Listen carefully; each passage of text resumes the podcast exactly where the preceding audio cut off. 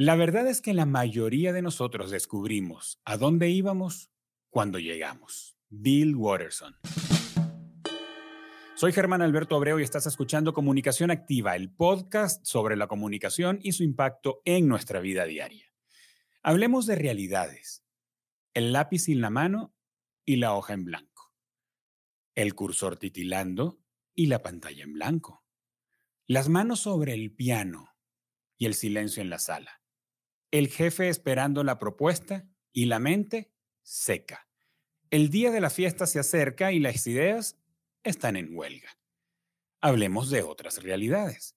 Alguien que puede decir, anoche comencé a escribir un libro y ya llevo 20 páginas. Se me han ocurrido cuatro posibles nombres para mi negocio. Siempre se me ocurren juegos divertidos para los eventos sociales. Tengo una torre de cuadernos llenas de dibujos. Siempre tengo una canción en mi cabeza. ¿Será que la creatividad es como un gato escurridizo y misterioso? ¿Será que es como un don sembrado en el alma de algunos escogidos? ¿O será una hermosa habilidad que se cultiva con paciencia y capacidad de asombro?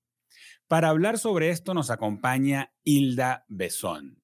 Hilda es especialista en marketing, podcaster, speaker y autora de Creativamente y La alquimia de la creatividad, ambos libros disponibles en Amazon. Es estratega de marca con amplia experiencia impulsando proyectos de marcas muy reconocidas en Estados Unidos y en América Latina. Es fundadora de Ideamos, agencia creativa de alcance global con sede en Houston, Texas y con un fuerte enfoque en la formación y la consultoría. Hilda, bienvenida a Comunicación Activa. Muchísimas gracias por tenerme acá, Germán. De verdad que es un placer conectar contigo con estas ideas, esta mente dispuesta a compartir experiencias, conocimiento y, bueno, toda duda o toda inquietud que pueda surgir en el camino. Gracias por la invitación. Gracias a ti, Hilda. Y además porque, además de verte, eh, de escucharte en el podcast que se llama Manos a la Idea, ah, de leerte, veo que tienes como mucha inclinación a la formación. Te gusta dar, te gusta enseñar, te gusta eh, en compartir con otros lo que sabes y el proceso que te ha llevado a aprenderlo? Mira, me fascina. Yo siempre he dicho que de acá a cinco años, cuando tú sabes que te hacen esa típica pregunta de ¿cómo te ves en cinco años? Yo siempre contesto de la misma manera. Uno, enseñando y segundo, escribiendo. De verdad que mi pasión de, eh, de poder conectar con alguien diferente, de conocer su visión creativa, de simplemente poder eh, aclarar una mínima duda o inquietud que esa persona puede tener, a mí, uff, me hace vibrar de pasión. Yo creo que yo aprendo para enseñar. Qué bueno. Y qué, y qué manera de disfrutarlo. Y como decíamos antes de empezar a grabar, ahí como que volvemos a aprender. Cuando enseñamos se nos ocurren otras cosas que decíamos, yo no lo había visto de esa manera. Y más cuando alguien con quien compartimos empieza a hacernos preguntas y empezamos a decir, oye, yo no lo había visto así o no, esa pregunta me va a hacer estirarme. Hilda, ¿Crees que todos somos creativos? Por supuesto. Tengo la certeza de que todos somos creativos. Y te quiero explicar por qué. Mira, Germán, normalmente la creatividad, las, las personas suelen ver a la creatividad como, como un don que pocas personas tienen, ¿no? Y normalmente quienes tienen es el escritor, es el artista, es el pintor, es el pianista. Realmente la creatividad, primero, es una habilidad inherente en nuestro sistema. Nosotros nacemos para ser creativos, así como nacemos para aprender a hablar, a comunicarnos, a caminar, a estrechar una mano, nacemos con la habilidad de poder generar ideas.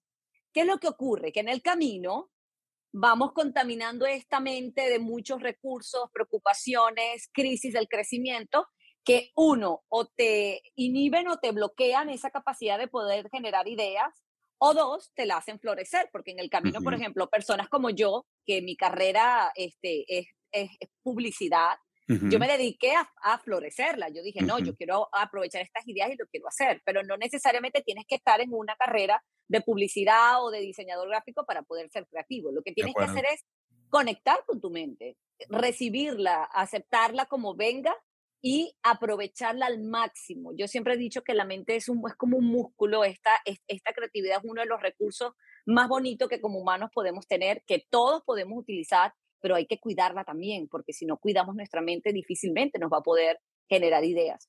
Me gusta eso que dices, que, que la creatividad es como un músculo. Entonces, podríamos decir que, usando esa, esa analogía, esa ilustración del músculo, eh, la creatividad puede ser algo que se fortalece, pero también puede ser algo que se debilita si no se usa o si no se alimenta, no sé, ¿cómo ocurre con el ejercicio? Este, no se ejercita, pues. Sí, de acuerdo, no, completamente, Germán. A ver, si tú entrenas el músculo, él te va a responder, él va a hacer lo que tú quieres. Eh, cuando nosotros hacemos constantemente, tenemos el hábito de ejercitar nuestra mente con ejercicios muy sencillos que después te puedo compartir un par ¿Qué va a pasar? Nuestra mente constantemente va a estar en esa caminadora haciendo, quemando sus calorías. Entonces, en el momento en que yo vaya a levantar una pesa, ella va a poder ayudarme a levantar una pesa, que en este caso sería, dame una idea. Necesito una idea para mi proyecto, para mi cliente. Pero si yo lo que hago es mantenerla en estado, digamos que durmiendo todo el tiempo y la ignoro y no me tomo momentos de escucharme a mí mismo y conocerme, eh, cuando yo me sienta a generar esa idea, o entro en un bloqueo creativo, o dos, entro en, en una frustración. Porque las personas, primero hay algo importante que quiero aclarar. Tú puedes entrenar tu mente creativa y sí, ella te va a responder de manera positiva casi en todos los momentos que la necesites. Pero no somos una máquina de ideas. Y la Besón, por entrenar su mente, no pasa las 24 horas generando ideas, porque Hilda es humano. y la tiene sentimientos, preocupaciones, está cansada y obviamente yo puedo hacer ejercicio todos los días, pero yo me siento y el cuerpo no me va a dar. Claro.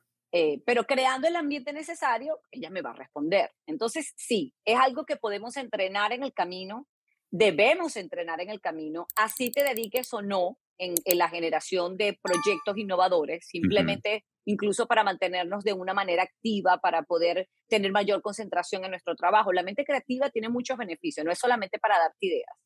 Y si la dejas a un lado, pues obviamente ella se va a dormir. Claro. ¿Y cómo llamas a ese evento que ocurre, eh, que es como el, el, el aha moment, eh, ese momento wow donde nos ocurre tanto cuando estamos manejando, cuando estamos en la ducha, generalmente cuando tienes las manos ocupadas que no puedes escribir lo que se te acaba de ocurrir. ¿Cómo, eh, que decimos que son como destellos de, de, creatividad? ¿Qué, ¿Cómo llamas ese momento?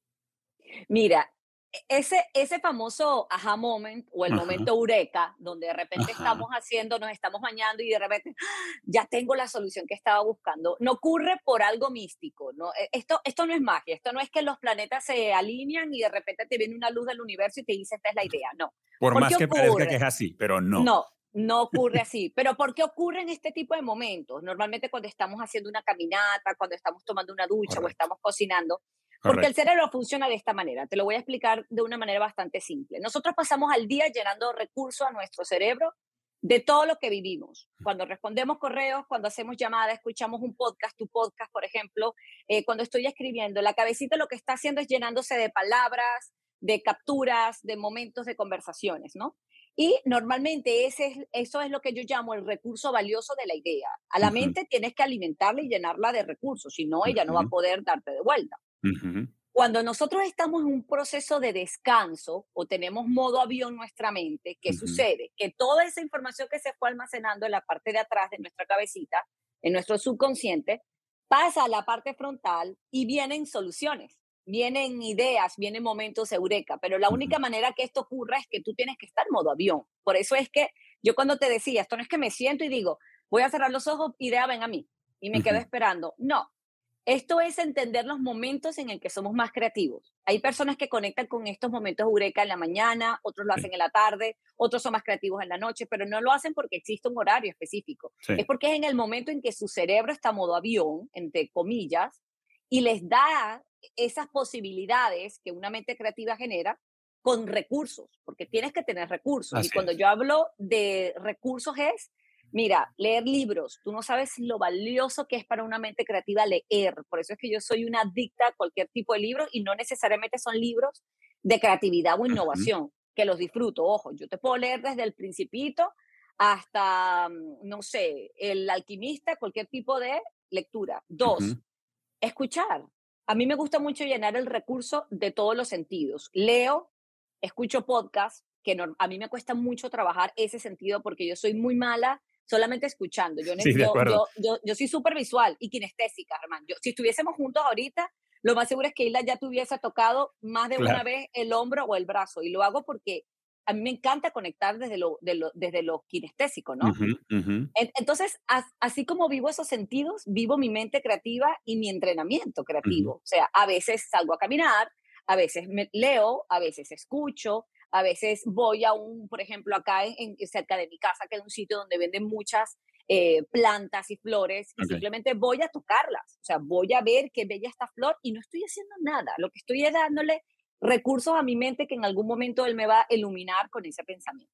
Esa es la manera en que yo logro entrenar partiendo de que quiero que ella todo el tiempo esté activa. Sí, me recuerdas un poco esto que dice Daniel Goleman en el libro Focus. Él habla sobre la necesidad de entregarle a la mente recursos con los cuales trabajar, que es lo que, es lo que tú estás diciendo. Él habla, cuando él habla acerca de la intuición, él dice, hay que hacerle caso a la intuición, pero ¿qué es la intuición? La intuición es la mezcla de tus experiencias, de las cosas que aprendes y de lo que otros te cuentan. Entonces, en, ese, en esos momentos de, de, de, de modo avión o ese olfato, cuando dices, oye, yo no sé por qué esto me parece que no está bien. Ah, ok, es tu mente juntando esas tres fuentes y diciendo, ok, de lo que tú has aprendido, de lo que has visto que ha ocurrido en otros y de las experiencias que has vivido, este es el output que te da la mente, entonces préstale atención a la, intuición. Ahora, él dice, por ejemplo, si tú vas a un hipódromo por primera vez y tú dices, tengo la corazonada de que el caballo, mi buena suerte, va a ganar. No, pues que a partir de dónde tú crees que eso va a ser así. Si tú no has entrenado a tu mente ni le has entregado información, eso sí es azar, eso es, sí es lanzar una moneda al aire. Suerte. Pero el resto de la intuición sí préstale atención. Entonces, eh, refuerzo con lo que tú dices de ok, ¿de dónde vienen las ideas? Pues alimenta a tu mente y en tanto mejor la alimentes, mejores ideas van a surgir. Ahora, Hilda, ¿qué ocurre? ¿Me, recuerdas cuando hace algunos años eh, trabajaba para una agencia que se llama J. Walter Thompson o, JWT y yo era copia hace, hace muchos años, pero no vamos a entrar en detalles. Pero yo tenía que sentarme todos los días con, un, con una lista de tareas y yo era eh, yo era copy, yo tenía que trabajar en los copies de las piezas publicitarias. Hilda, yo cobraba por eso. Ahí no había día bueno, día malo. Yo tenía que hacer un copy, un copy que funcionara, que cumpliera con las características que nos basaba el director creativo y todo lo demás que tú conoces que funciona en una agencia de publicidad. ¿Cómo hace alguien? Eh, ¿qué, ¿Qué sugieres? ¿Qué herramientas sugieres para alguien que ser creativo es su trabajo? Mira, primero déjame decirte que los dos tuvimos el mismo trabajo. Mi primer trabajo en donde yo descubrí que era una persona que utilizaba la intuición creativa era, eh, yo era también la eh, eh, escritora creativa de una agencia de publicidad y a mí me llegaba el paquete, mi jefe me decía, hay que hacer tantas campañas, claro. avisos, revistas, medios, tú, cuando lo digital no era el boom, porque tampoco vamos a quedar en detalle cuántos años tengo. y hermana, a mí, a, mira, para mí era terrible yo sentarme, tenía, mira, a veces me sentía hasta mal y tenía que crear. Claro. ¿Qué pasa cuando la persona se dedica a esto? Mira, una persona como tú y como yo, que escribimos, escribíamos todo el tiempo y todavía seguimos e, escribiendo, la mente está muy abierta. Esto es como un, como un paraguas, como una umbrella, ¿no? Y ella difícilmente se cierra. Tiene que pasar algo muy fuerte para que nosotros podamos frustrarnos. ¿Qué pasa con la mente creativa de alguien que usa la creatividad para trabajar? Que aprende a ser mejor en la necesidad de hacerlo. Cuando no tienes otra opción y lo único que tienes que hacer es generar ideas, te haces bueno generando ideas, porque no te queda otra opción. Es decir, tu trabajo es sentarte y hacerlo. Entonces, sí, hacemos bloqueos creativos, sí, podemos llegar cansado, pero no tienes excusas. Es decir, tu mente es como un tren que eh, ah, está cansada, pero uno le va metiendo más, más carbón a ese motor y él va generando, generando porque no tienes de otra. Y de hecho, eh, Germán, hasta la fecha, yo soy muchísimo más creativa en ese deadline de que te quedan dos horas para presentar sí, campaña. Sí, de acuerdo. Y, y, y, el, y, los creativos que trabajamos en la creatividad nos hacemos los reyes en la, en la procrastinación. O sea, tengo una campaña que entregar y vamos así, y yo trabajo y digo, Hilda, voy a hacer esa campaña un mes antes. No, mentira. O sea, la hora anterior hago una obra maestra, le paso todo al diseñador y cuando esto llega a manos del cliente, el cliente dice, y lo hice tres horas antes. Pero ojo, porque mi mente está preparada para ello y porque yo me eduqué creando en la necesidad normal, esto no es que funciona y no es una buena práctica si me estás escuchando, ojo, alguien que sea un rey en, gestión, en productividad te va a decir, no lo haga, eh, pero a mí me funciona. Sí, de acuerdo, me identifico, me identifico mucho con eso. Sí, de acuerdo. Entonces, cuando no nos queda de otra opción, pues e, e, eso es lo que hay que hacer. O sea, creamos ideas y nuestra mente siempre está dispuesta. ¿Qué va a pasar? Que nosotros generamos un agotamiento físico y mental mucho más rápido. Cuando yo entrego esa campaña, que esa campaña le doy cena a ese correo, a mí no me preguntes cómo me llamo, porque, o sea, estoy agotada mentalmente. Entonces, creo en los descansos, ¿ok? Cuando ya tú te dedicas a la creatividad, si me estás escuchando, eres diseñador, eres publicista, eres copywriter, eh, necesitas descansar, porque eh, nos, nos cansamos muchísimo más rápido que alguien que no utilice la generación de ideas en su trabajo. Hilda, ¿y tienes alguna rutina ahora que hablas de entregar, o sea, de sentarte? Eh, me identifico mucho contigo porque me sucede con frecuencia que cuando me siento a trabajar con algo con suficiente anticipación, empiezo a darme cuenta de cosas que quiero. Entonces, ok, yo para poder escribir sobre eso o preparar este episodio o desarrollar tal contenido, oye, me gustaría leer a fulano, me gustaría ver aquello, me gustaría volver a escuchar aquel episodio que tengo guardado, me gustaría. Entonces empiezo como a llenarme y finalmente termino también haciéndolo a última hora. Eh, eh, y eso me hace pensar en que si yo me sentara a, definir una rutina, pues probablemente sí la tengo. O no sé si una rutina, pero sí una práctica. Por ejemplo, yo me consigo con que soy mucho más eficiente en la mañana y mientras más en la madrugada me despierte, más activo estoy. Yo puedo saltar de la cama y 30 segundos más tarde estar sentado frente a mi computadora y estoy al 100. Pero ya pasadas las 9 de la noche, de mí tienes un proyecto de persona. Ya yo estoy agotado a esa hora, no se me ocurre nada. Generalmente dejo para final del día los asuntos operativos. Responder un correo, ver un diseño, este, eh, ver algo de números, asuntos técnica, eh, técnicos u operativos. Ahora, en el caso de Hilda, ¿tienes alguna rutina para cultivar la creatividad? Mira, primero quiero hacer una confesión en tu podcast. Yo pensé toda mi vida que mi alma gemela era mi esposo. Eres tú, Germán. Te he encontrado y estás en México, estamos cerca. Así es. Mira, tenemos rutinas muy parecidas. Nos parecemos muchísimo en ese sentido. Yo, mira, ya seis de la tarde para Hilda, ya la mente ha trabajado tanto durante el día que nunca he sido como una persona nocturna para crear y nunca he dejado la generación de ideas de noche porque ya yo sé que físicamente y mentalmente no puedo este, eh, producir. Una de las cosas que yo tengo, por cierto, en el libro La Alquimia, y es una metodología que estoy ahorita trabajando como proyecto 2023, es, muchas personas hablan, Germán, de la gestión del tiempo, y yo quiero, eh, esto, estoy trabajando en una metodología que es la gestión de la mente, ¿no? Sí tengo una rutina, pero soy muy flexible con esa rutina. Yo normalmente, ¿qué hago? Ese proceso de investigación que tú hablas, de voy a leer, voy a llenarme de recursos, voy primero a hacer una estructura del pendiente. Si es un proyecto para un cliente, lo primero que hago es sentarme y decir, voy a armar una estructura de cómo lo veo yo en este momento. Esto se va a transformar antes de yo entregarlo, porque en el proceso son muchas piezas, es como un Frankenstein y son muchas piezas que yo le voy moviendo en el momento. Así pero ¿qué hago yo con mis cinco días productivas a la semana? El día lunes es un día que yo llamo de planificación. Ese día Hilda no piensa, Hilda es operativa 100%. Ese día organizo pendientes de semana, organizo de ideas, tomo nota de los proyectos que tengo que generar alguna solución innovadora. Trato simplemente de manera robótica anotar lo que tengo que hacer los días martes y miércoles son días que yo llamo exploración creativa, investigación creativa. Me tomo tiempo de explorar y explorar no es voy a investigar si, por ejemplo, quiero generar una solución creativa para un cliente que tiene, no sé, que es un coach en salud. Mi exploración no es conocer cuáles son los alimentos o los hábitos saludables. Mi exploración es salir a la calle. O sea, es desconectarme del proyecto. Ya lo organicé, ahora voy a llenar mi mente de recursos. Voy a hacer una caminata, voy a ir a ver las plantas, exploro. Y ya para cuando regreso de esa exploración, que es una manera, tú sabes, cuando uno va a comprar como un perfume, bueno, en Venezuela esto se, se, se hacía mucho, te dan café, ¿no? Que es como, eh, digamos que cuando uno huele el café, neutraliza sí, los olores. El olfato. De acuerdo este proceso de exploración, ese es un efecto que le estoy haciendo a mi cerebro. Yo le estoy dando un café para que él simplemente se relaje, para que cuando yo le diga vamos, él esté listo. Y luego, en los miércoles es mi día de investigación. Y la investiga, ojo, estos son rutinas creativas aparte de mis pendientes. No es que Hilda lo único que hace el, martes es explorar, no, tengo muchos pendientes con Cuando quieran hablar con Hilda, llámenlo un martes porque está paseando.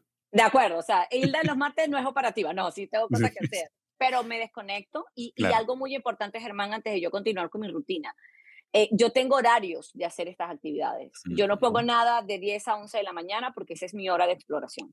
Y esa hora me paro de mi equipo, me obligo y trato de ir a comprarme un smoothie, un café en Starbucks, donde sea. O sea, es mi hora de exploración. Los miércoles investigo y ahí es en donde me pongo a leer de autores, veo casos, me gusta, yo creo mucho en el poder del, del, del rethink, es decir, de ver casos del pasado exitosos que, no, que esa idea no caló en el pasado, pero yo puedo traer al futuro. Entonces a mí me gusta mucho investigar sobre, alguien hizo algo parecido hace 500 años, hace 100 años, hace 20 años, porque no funcionó.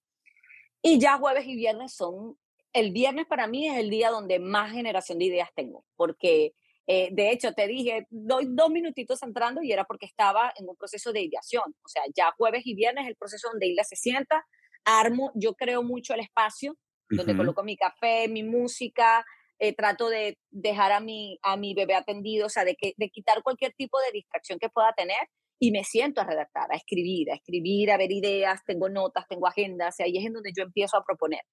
¿Qué va a pasar? Que ya yo cierro mi semana con la satisfacción mental de que ya yo generé ideas o posibles soluciones a ese proyecto. Esto no significa, Germán, que el día lunes yo voy a sentarme el equipo enviando órdenes de este proyecto. Yo normalmente me tomo dos a tres semanas para poder enviar órdenes finales, pero trato de comenzar en ese proceso de investigación para que cuando ya esas últimas cuatro horas que me quedan de entrega, ya yo tenga todo claro. O sea, Hilda se sienta en esas cuatro horas con el proceso clarificado. Yo ahí no estoy investigando ni estoy dudando de mis pensamientos. o sea, yo tengo el proyecto armado, lo que estoy es levantándolo para, para vendérselo al cliente, porque vendemos ideas. Hilda, y, con, y con respecto a las otras cosas de tu vida, como la alimentación, el ejercicio, el compartir con la familia, el tiempo de desconectarte, que ves series, que lees, que escuchas música, que son esas otras actividades que están tan estrechamente relacionadas con la creatividad cuando necesitas sentarte a crear? ¿Qué, qué haces? ¿Cómo, ¿Cómo lo llevas? Primero le doy mucha importancia. Yo le doy mucha importancia a mi vida personal. De hecho, creo que en una balanza de, de 50 y 50, el 90% es mi vida personal y el 10% es mi vida laboral. No porque no tenga compromiso con mi vida laboral, sino que realmente mi vida personal, mi, mi, vida profesional se alimenta de qué tan buena es mi vida este, personal, ¿no? De acuerdo. Eh, entonces, a mí me gusta muchísimo, yo comienzo mis días con una buena taza de café, Germán, a mí me gusta mucho orar, yo medito orando, es una manera en la que yo me conecto desde la religión a mis proyectos, a mis pasos, es, algo que para mí es muy, es muy personal. Em, a mí me gusta mucho leer libros, yo vivo leyendo libros y me siento muy orgullosa de que le he inculcado ese hábito a mi, a mi hija, que le, también es una come libros de esta pequeñita de 8 años. A mí me fascina ver series, pero series, o sea, ya va, los zombies, el mundo se va a acabar mañana. Ahorita estoy viendo The, Last of Us. O sea, yo veo, no vas a creer que es que Hilda ve. No, a mí, mientras más macabras, como digo yo en la serie, me la disfruto más. Mira, y mi esposo me dice, y de repente veo cosas con dragones, y él, ¿cómo puedes, eh, cómo, cómo te puede gustar? Y yo, tú no te imaginas cómo mi mente creativa conecta con un dragón, y yo creo que el dragón puede venir en cualquier momento. O sea, disfruto de la fantasía de la vida, trato de obligarme a desconectar de, de, las explicaciones de la, de la rutina, de, que la gente te diga, el, esto no existe, porque en el mundo actual tú no puedes ver en el cielo un dragón. Sí, está bien, yo sé que no lo puedo ver. Entonces trato de conectarme en mis hábitos, en mis pasatiempos, de disfrutar cosas. Eh, me encanta cantar, vivo yo para todo canto, yo me baño, estoy cantando, cocino, estoy cantando, escucho música, de verdad que tengo una vida muy trato, no es perfecta, no van a creer que Hilda vive en nubes, eh, porque tengo también mis, mis, bloqueos creativos y mis momentos, mis picos, pero trato de disfrutarme el vivir, porque yo creo que yo, mira, ahí hay una frase que yo uso mucho, Germán, que fue de una inspiración que tuve en un evento que, que fui a Costa Rica y es, eh, el, creativo tiene que vivir, tiene que experimentar, porque en ese vivir nosotros encontramos ideas. No puedes encontrar ideas exitosas en un libro, en un podcast, necesitas encontrarlas viviendo. Entonces, tienes que salir a la calle y aprender a vivir. Ahí es en donde tu mente está en equilibrio perfecto para ayudarte a pensar. De acuerdo. Y cuando hablas acerca de tus prácticas y tus rutinas, me recuerdas a em, James Clear en su libro Hábitos Atómicos, que él dice, no subimos a la altura de nuestras expectativas, de aquellas cosas que soñamos, aquello que queremos, sino que descendemos a la altura de, nuestras, de nuestros sistemas. Entonces, eh, eh, ese sistema de así tengo ordenada mi semana, así le doy yo el peso en la distribución de tiempo a mi vida personal y a mi trabajo, así yo eh, organizo mi día. Ese sistema es entonces lo que finalmente pues a mediano y a largo plazo le dice o le permite ver al que está afuera híjole, Hilda, pero mira lo que Hilda en dos años se disparó, pero mira, Hilda tiene dos libros, pero mira, y resulta que para uno ha sido un proceso largo, o sea, para uno ha sido un proceso de valles y, montañas. Entonces, eh, es el sistema, es el sistema más que lo que soñamos, es el sistema lo que nos permite llegar a donde queremos. Completamente. Yo, yo ahorita estoy trabajando con un proyecto de una empresa americana que me gusta muchísimo, Germán, y estoy liderando el equipo de marketing, ¿no? Y ellos, yo una de estas charlas de hablarles de que cómo, porque sabes que es complicado cuando tú vives de la creatividad, entrenar a otra persona para que también aprenda a vivir de ella, porque la persona primero no se cree que puede ser creativo. Eso es muy complicado, Germán. Cuando alguien me dice que yo no soy creativa, yo lograr quitar esa, esa, esa mentalidad y, pasarle el switch para que entienda que sí lo es, es complicado para mí pero me encanta hacerlo, ojo, ¿no? Disfruto mucho, veo el reto y digo, yo te voy a desbloquear. Y una de las cosas que yo le estaba diciendo a este equipo era que nosotros tenemos que enfocarnos siempre en los procesos, porque normalmente en nuestra vida diaria nos piden siempre el resultado final. A ti te dicen, escribe esto porque necesitas un libro, vende esto porque hay que vender un millón de dólares. O sea, te dan como el, el número final, pero en el proceso no, no disfrutamos llegar hasta, hasta esa meta porque estamos solamente viendo el numerito final. Eh, entonces yo siempre les digo, no pienses en la venta de 20 cosas, piensa en eh, cuántas llamadas vas a hacer para llegar a esa venta, cuántas conversaciones inteligentes vas a tener. Y así es la mente. La mente, uno, uno tiene que aprender a, que ella siempre esté flexible como el bambú. Ella tiene que moldearse a tu tiempo y a tu rutina. Tú no puedes simplemente tenerla enfrascada en el que tienes que hacer cinco ideas hoy, no. Vamos a vivir el proceso de cómo estoy llenando yo esta mentecita de, recuerdo, de, de, de recursos, a ver cuántas ideas me da. Claro. Hilda, dices en tu libro, bueno, aquí está, para los que nos ven en YouTube, este es eh, uno de los dos libros de eh, Hilda, La alquimia de la creatividad. Dices Hilda, que hay tres enemigos de la creatividad o hablas de tres enemigos de la creatividad. Son la procrastinación, la falta de confianza y hasta ahí yo iba bien, iba diciendo, sí, como no, así es, definitivamente. Y hablas de la falta de acción y allí me sacaste el guau. Yo, y luego que leo el desarrollo de tu idea, digo, pues definitivamente sí, nunca lo hubiera considerado que la falta de acción es un, es un enemigo de la creatividad, porque creo que tendemos a pensar en la creatividad como, como algo, que, algo etéreo, subjetivo, que no es, no, es, no es asible, no es agarrable, este, y, la, la acción es algo definitivamente tangible. Entonces, eh, eh, me hiciste, me ayudaste a conectar la idea de la acción con, con la creatividad. Ahora, procrastinación, falta de confianza y falta de acción. ¿Por qué escogiste esos tres? Mira, por experiencia propia. Primero, Germán, gracias porque tengas la alquimia, como digo yo, mi alquimia en tus manos. Es un placer verte que estés disfrutándola. La alquimia de la creatividad es un libro que está escrito completamente desde una hilda muy abierta a experiencias personales, ¿no? Eh, eh, esos tres enemigos que yo logro identificar son enemigos que en mis prácticas personales he logrado identificar y que he logrado identificar porque yo, me, una de las cosas que me dedico y disfruto mucho es capacitar equipos de trabajo, ¿no? Y, agarrarlos y decir, pensemos diferente. Y normalmente eso, eso, esos, esas tres barreras creativas son las que yo logro tener con ellos, ¿no? La primera que es la procrastinación, yo te lo dije ahorita, mira, yo, yo vivo trabajando constantemente en ella y es un enemigo de la creatividad porque aunque no lo creas, la creatividad ama la disciplina. Porque si nosotros nos sentamos simplemente a dar ideas como unos loquitos, yo siempre le digo a mi, a mi equipo, somos unos borrachitos inspirados. Tú estás con unas copitas encima y empiezas a lanzar ideas millonarias y haces negocio con gente y después al otro día, ya va, yo dije que, iba, que me iba a comprar una empresa y ni te acuerdas lo que le dijiste. Entonces yo siempre digo, tienes que tener una estrategia a esa idea. La idea no puede estar al azar y necesitas tiempo para hacer esa estrategia. Por eso es que tienes que evitar y obligarte y trabajar en rutinas que te permitan mejorar tu productividad. No podemos dejar todas las cosas para último minuto. La falta de confianza es, por lo que yo te decía hace minutos, el tú sentarte y decir, ay, esta idea no está buena, esta idea no le va a gustar a mi jefe, esta idea está terrible y me van a llamar ridícula y me van a decir que no hay recursos y me van a limitar. Entonces esa falta de confianza te frena el proceso creativo. Incluso la falta de confianza te, te, te, te, origina el tercer temor, que es la falta de acción. Porque cuando tú llenas esa idea de todas esas eh, limitantes y de todos esos pensamientos que no te permiten evolucionar, no te deja ver el momento en el que esto está listo para salir.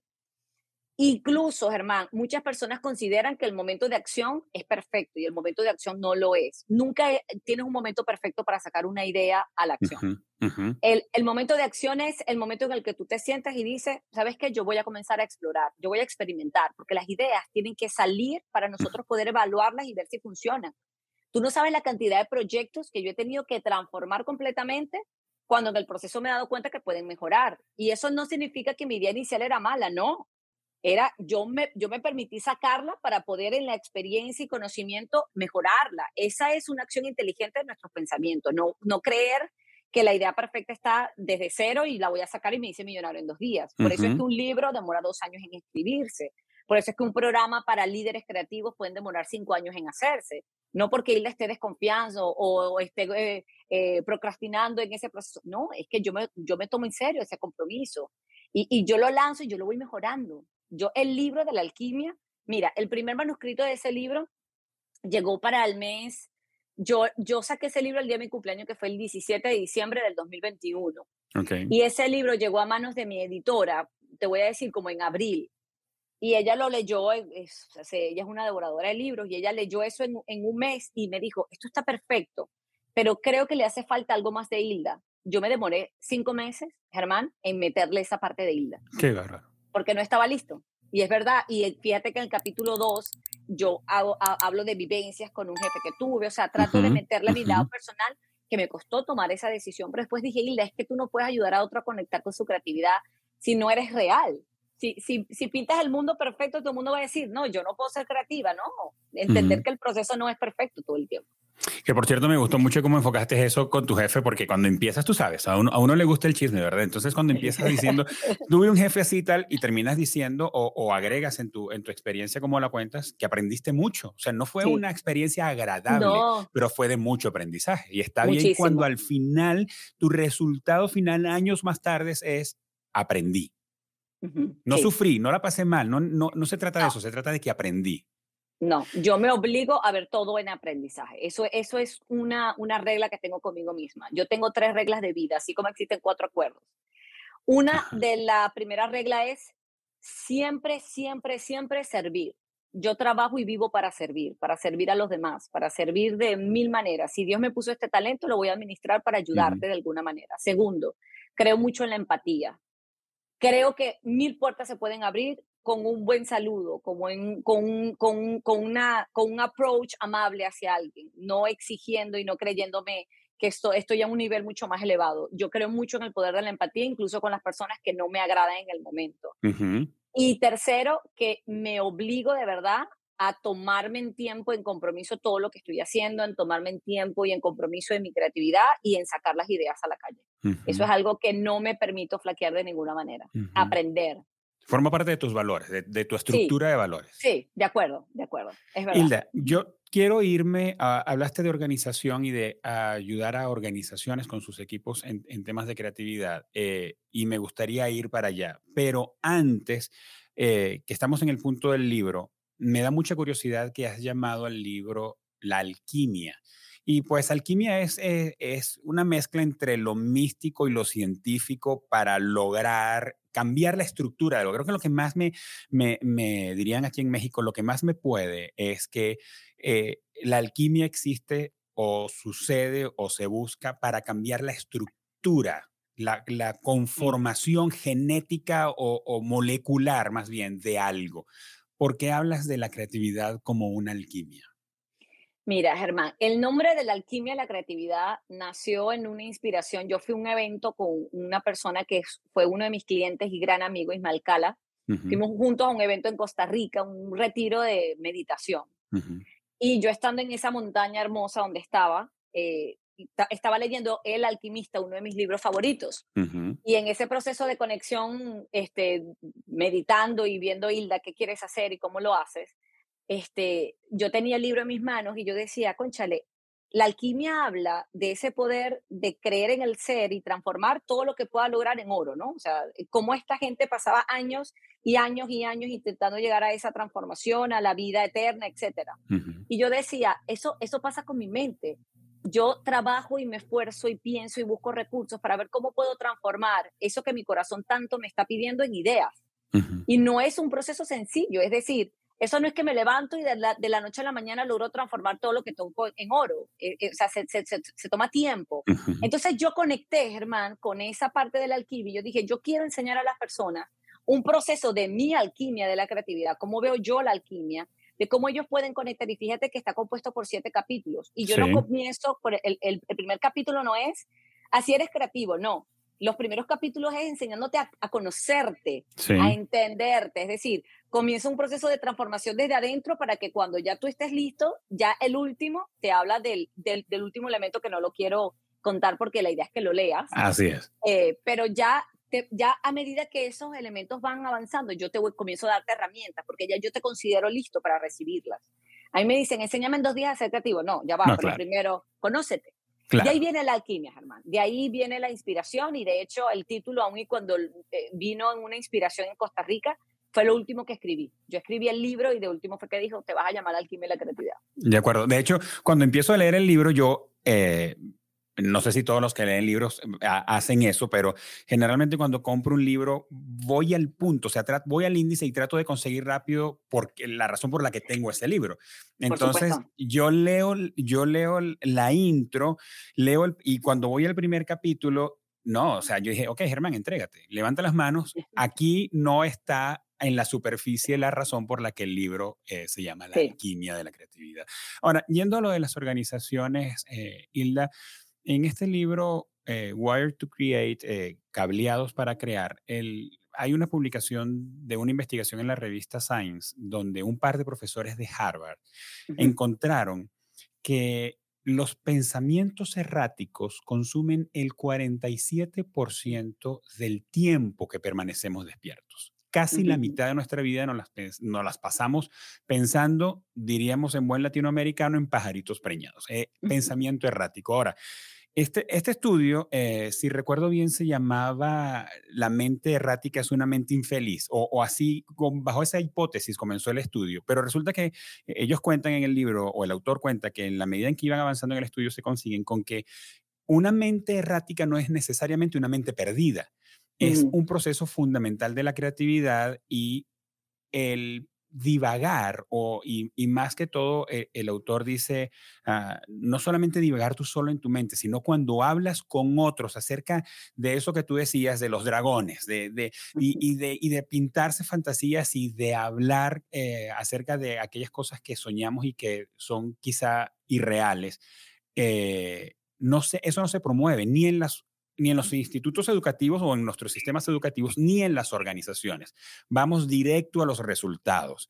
Eh, recuerdo una vez en una, en una reunión eh, a la que me invitan y lo llaman una junta creativa, y cuando llegamos a la junta nos dicen, ok, este es el proyecto, y, este, y tenemos cinco meses para que este proyecto sea económicamente rentable, sea financieramente viable. Y yo pregunto, ajá, pero esto es una junta creativa, porque yo entiendo como una junta creativa donde venimos con libertad a tirar ideas sobre la mesa, o dirían los gringos, a lanzar barro sobre la pared, a ver qué pega y ver cómo vamos funcionando. No, no, no, no, no. O sea, podemos ser todo lo creativos que ustedes quieran, pero necesitamos que esto eh, tenga viabilidad económica. Entonces, pues eh, yo, yo, no funciono muy bien en esos, eh, en esos ecosistemas donde, donde, me veo obligado a, a squeeze mi mente eh, eh, hacia un resultado cuando no tengo previamente cómo trabajar lo creativo y luego cómo hacer que lo creativo funcione, porque tú y yo sabemos, y la mayoría de, los que, de quienes nos escuchan lo saben, necesitamos que el asunto funcione y necesitamos que haya rentabilidad y necesitamos que haya negocio, o necesitamos que haya resultados, cuál sea el resultado que estás buscando.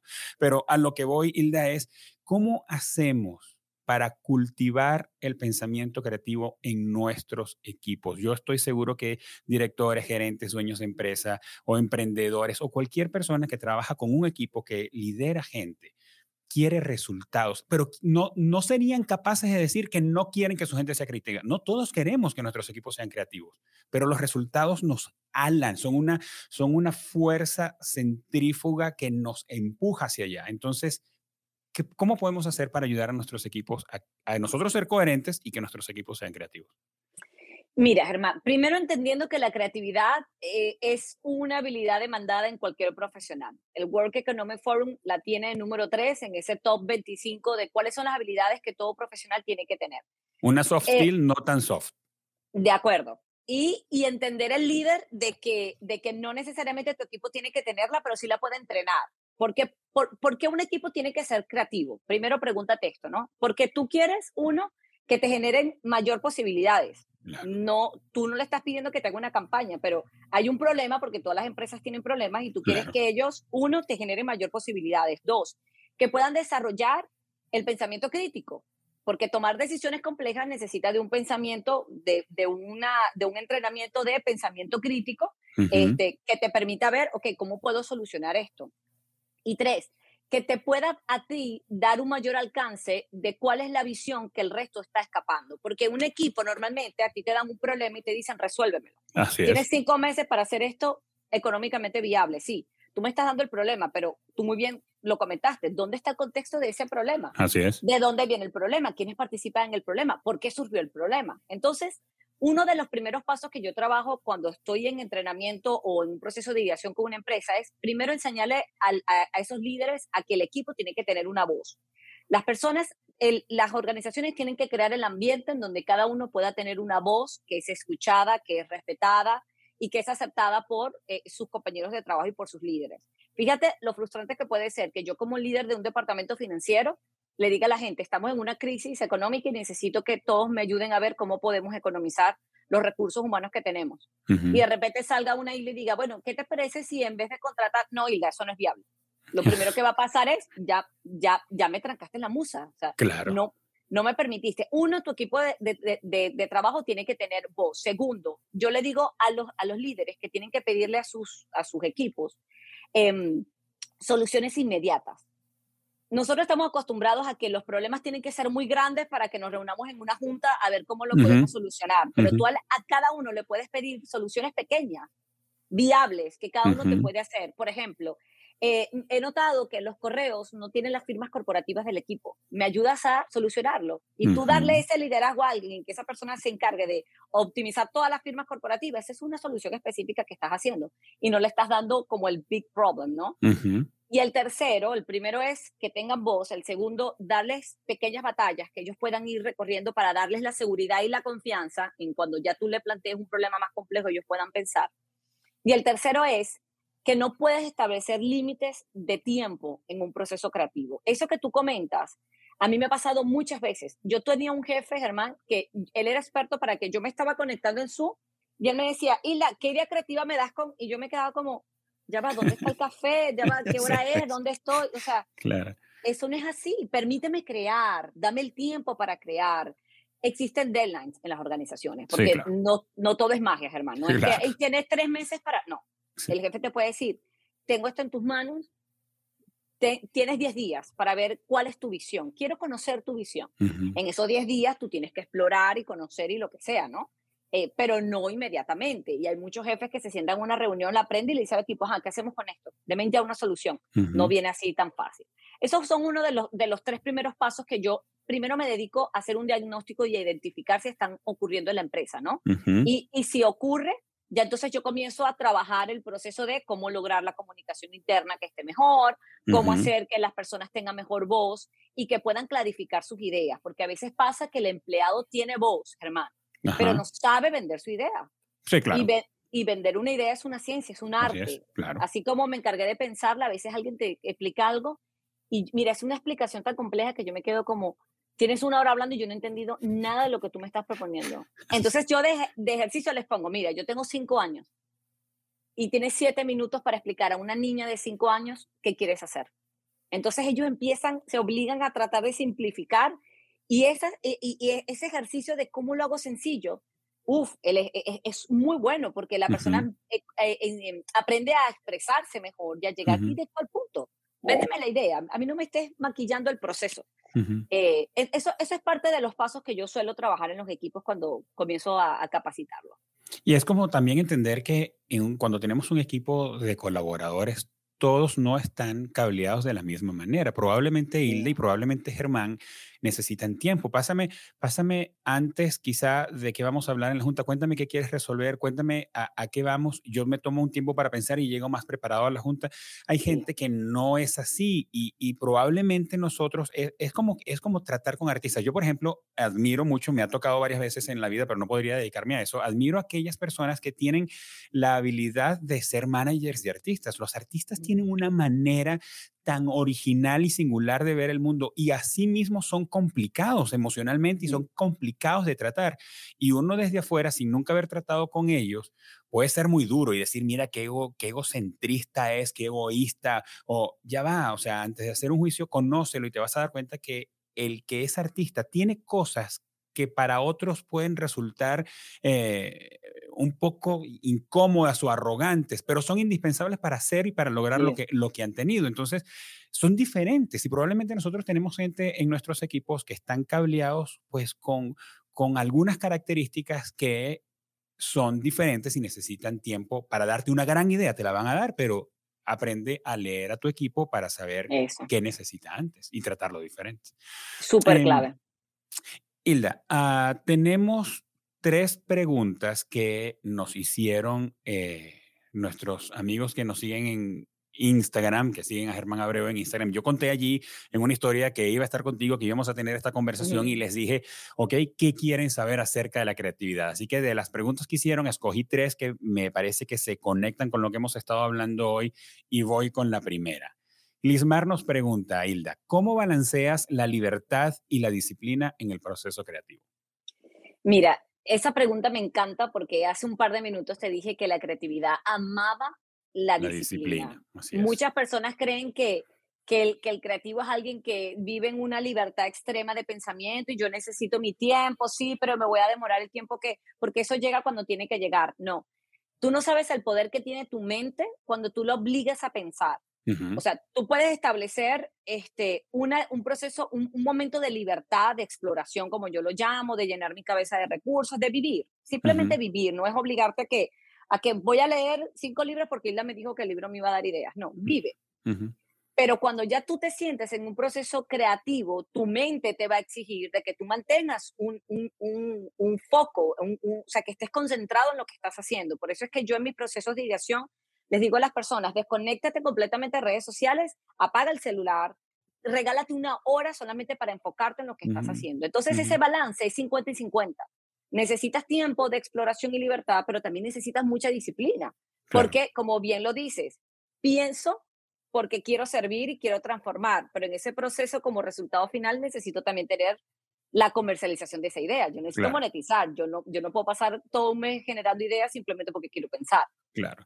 Y ahora que vuelves a hablar de, de, lo de vivir, y yo lo tengo aquí entre mis notas, eh, tu cita en el libro dices, la creatividad se vive y en ese vivir encontramos ideas. Pero ahora que lo vuelves a decir, me dejas pensando, Hilda, tiene que ver con vivir intencionalmente, ¿verdad? O sea, no es vivir cada día así como, al, al como dijo el filósofo Eudomar Santos, como vaya viniendo, vamos viendo. No, es, es vivir intencionalmente. O sea, yo, yo como cuentas, yo voy al, al, a la jardinería, voy al jardín y, voy a ver las flores y yo voy a la playa y yo disfruto y estoy con mi familia y es, como una situación de, esponja con los poros abiertos, o sea, quiero vivir absorbiendo la experiencia y mi entorno para enriquecerme, no, no como, no en piloto automático, ¿cierto?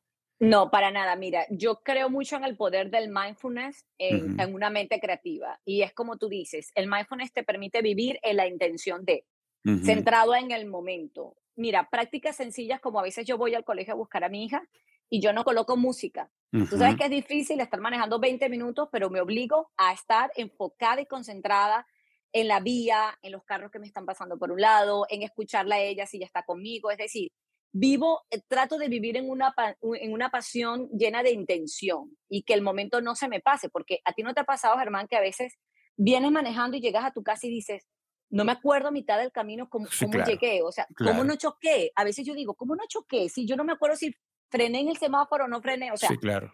llega de manera robótica, pero la creatividad no es vivirla de esa manera, es obligarte a que si vas a cocinar, estés concentrada en lo que estás haciendo, disfrutándolo, probando, este, disfrutando con tu familia, es vivir en esa intención. Lo que dices es muy clave. Em, mira, Luis nos preguntó, ¿hay creatividad segmentada? O sea, ¿puedo ser creativo para algunas cosas y para otras ser completamente estéril creativamente? Mira, Luis, completamente. Primero entender que, a ver, existen dos tipos de creatividad. Primero eh, eh, vamos a hablar de los tipos de creatividad y luego los tipos de pensamiento creativo. Hay, una, hay, hay genios que tienen lo que es el Big C, un Einstein, un, Mozart, un Picasso, tienen el Big C porque son maestros de la generación de ideas. Ellos vivieron y, pasaron su vida generando lo que es la manifestación creativa a través de su pensamiento, ¿no? estos ingenieros que van a la NASA, científicos, yo los considero genios del Big C porque, oye, es un pensamiento complejo de que no cualquier otra persona en su experiencia y conocimiento puede tener. Hay otros que tenemos el Little C, que es la creatividad cotidiana. Es decir, la estamos cocinando y de repente estamos haciendo un pollo y nos damos cuenta que se nos acabó la sal y decimos, ¿cómo hago yo para darle sabor a este pollo? Entonces empezamos a buscar cosas en la despensa. Ese es, e, ese es un tipo, Luis, de, de creatividad cotidiana que lo, que lo, lo, lo que te hace es generar soluciones, ¿ok? Ahora, normalmente Hilda, Hilda no es una Big C, me encantaría ser una Big C, pero no soy una maestra. Pero sí manejo en conciencia y en entrenamiento la pequeña creatividad. Es decir, mi creatividad cotidiana la, la, la sé controlar muy bien. Existen cinco, tipos de pensamiento. Está el pensamiento emergente, el pensamiento convergente, el pensamiento lateral, el pensamiento estético y el pensamiento convergente, divergente, emergente y estético. Hay uno que se me está escapando. Bueno, vamos con esos. Un chef tiene un tipo de pensamiento muy diferente a una publicista. Hilda es una persona emergente. El emergente es la persona que es muy buena imaginando. Yo soy muy buena imaginando. Yo me puedo sentar y puedo encontrar en nubes 500 mil formas. Mi esposo es ingeniero. Mi esposo no, no es emergente y él no va a encontrar las formas en la nube, pero él es lateral. Una persona de pensamiento lateral tiene un paso, un segundo paso, un proceso al lado, un proceso, es decir, hay un mecanismo específico que funcione. Entonces su creatividad está enfocada en un pensamiento lateral. Por eso él va a generar más soluciones y va a ser más creativo a lo que se dedica desde la ingeniería, que por ejemplo decir cómo decoro este hogar. Un artista, por ejemplo, es quien maneja el pensamiento estético, sabe muy bien combinar formas, colores y entonces... Y se le da natural. Uno dice, oye, pero es que se le da tan natural.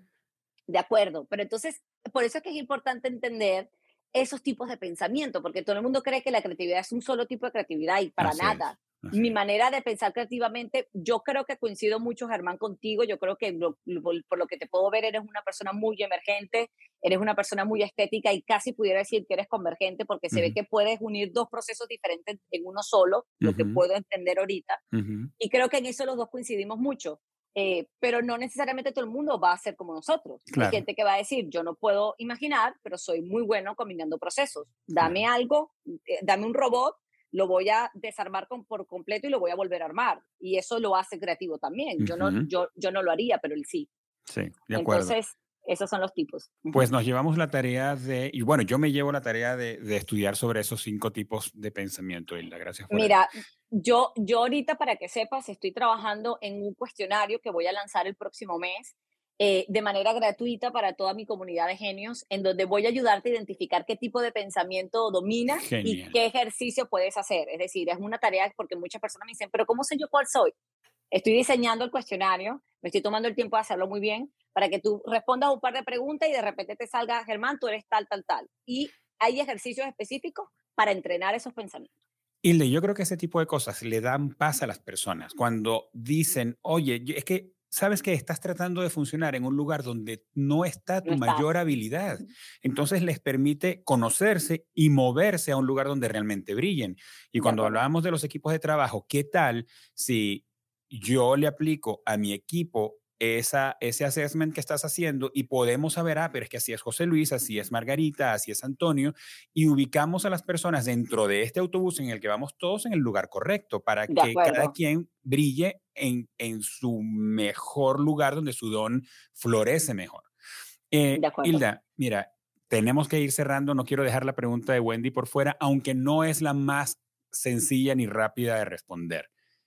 ¿Cómo salir de un bloqueo creativo? Ella quiere el santo grial. Te voy a dar tres pasos súper sencillos de cómo podemos salir de un bloqueo creativo. Primero, identificando que estamos en un bloqueo creativo. ¿Cuáles son esas características que a ti te genera un bloqueo creativo más que sentir que no estás generando ideas? Dos, eh, eh, o sea, que, que, sientas que no, es que no, no estoy pensando de manera creativa. Primero, hay un estado emocional que te choca el día a día. Te falta motivación, no quieres sentarte a trabajar, este, estás como lo que yo llamo over, overthinking, repensando y pensando en problemas y problemas y no estás enfocado en nada, estás haciendo actividades sencillas y de repente no logras concentrarte. Eso es uno de los primeros síntomas en que uno dice hay algo que no está pasando bien con mi mente. Dos, que no logras organizarte, ni siquiera te sientas a trabajar y te das cuenta de que empiezas a hacer un correo y de repente te, te, te cuesta concentrarte en una actividad. Te lanzas a otra actividad, te lanzas aquí y luego dices, concha, le olvidé hacer esto. O sea, cuando no hay una organización de task, tu mente, eh, eh, hay, hay un bloqueo que no, que no te está ayudando. Entra en caos. entra en caos. Y el tercero, que es el más obvio, es, y la tengo una semana intentando hacer un proyecto y no sale nada. O sea, no hay manera. Yo leo libros, escucho podcasts, salgo a la calle, toco las platas que tú dices que toco y no hay manera que yo genere ideas. Y eso pasa, ¿no? Pero no es el único. Fíjate que son muchas cosas, ¿no? Primero, el, el primer paso es acepta que estás en un bloqueo creativo, identifícate, ¿ok? El segundo paso es vamos a comenzar con una flexibilidad de pensamiento. El, el, un, bloqueo creativo no es algo que uno saca de la noche a la mañana, Germán. Eso no es una fórmula que me acosté a dormir, tomé una pastilla, el otro día soy otra vez creativa. No es un acetaminofén. Voy a tener flexibilidad en mis acciones. Voy a tratar de, si me siento desmotivada, voy mañana a hacer algo que me guste disfrutar, voy a pintar, voy a tomarme un café. Es decir, comienza a encontrar desde tu, tu estado emocional y, ojo, que no te esté ocurriendo algo que no sea fuerte también, porque yo no soy psicóloga, Germán, y yo sé que hay personas que pasan por procesos de depresión agresivo y lo mejor es buscar ayuda, ¿ok? No es que Hilda te va a ayudar a salir de una depresión, no. Si hay algo que emocionalmente a ti te está afectando fuerte, por favor busca ayuda a un experto, ¿ok? Pero si tú ves que controlas esa demotivación, comienza a hacer acciones que poco a poco te vayan permitiendo conectarte con tu yo. Dos, comienza a tener pequeños ejercicios como por ejemplo, hay un ejercicio muy poderoso que a mí me gusta que es la escritura libre.